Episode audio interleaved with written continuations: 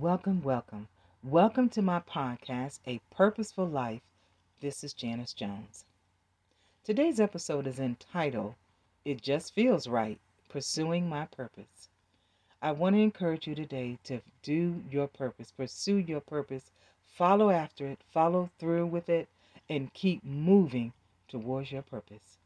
Because you know when it feels right. There's no anxiety, no stress, no worry, no concerns of how's this going to work out? What's going to happen? How's this going to go? What's going to take place next? It just feels right because it's what you're supposed to be doing and what you know you need to do. So I encourage you today go and pursue your purpose because you know how it feels. It feels right. And this is what you're supposed to do.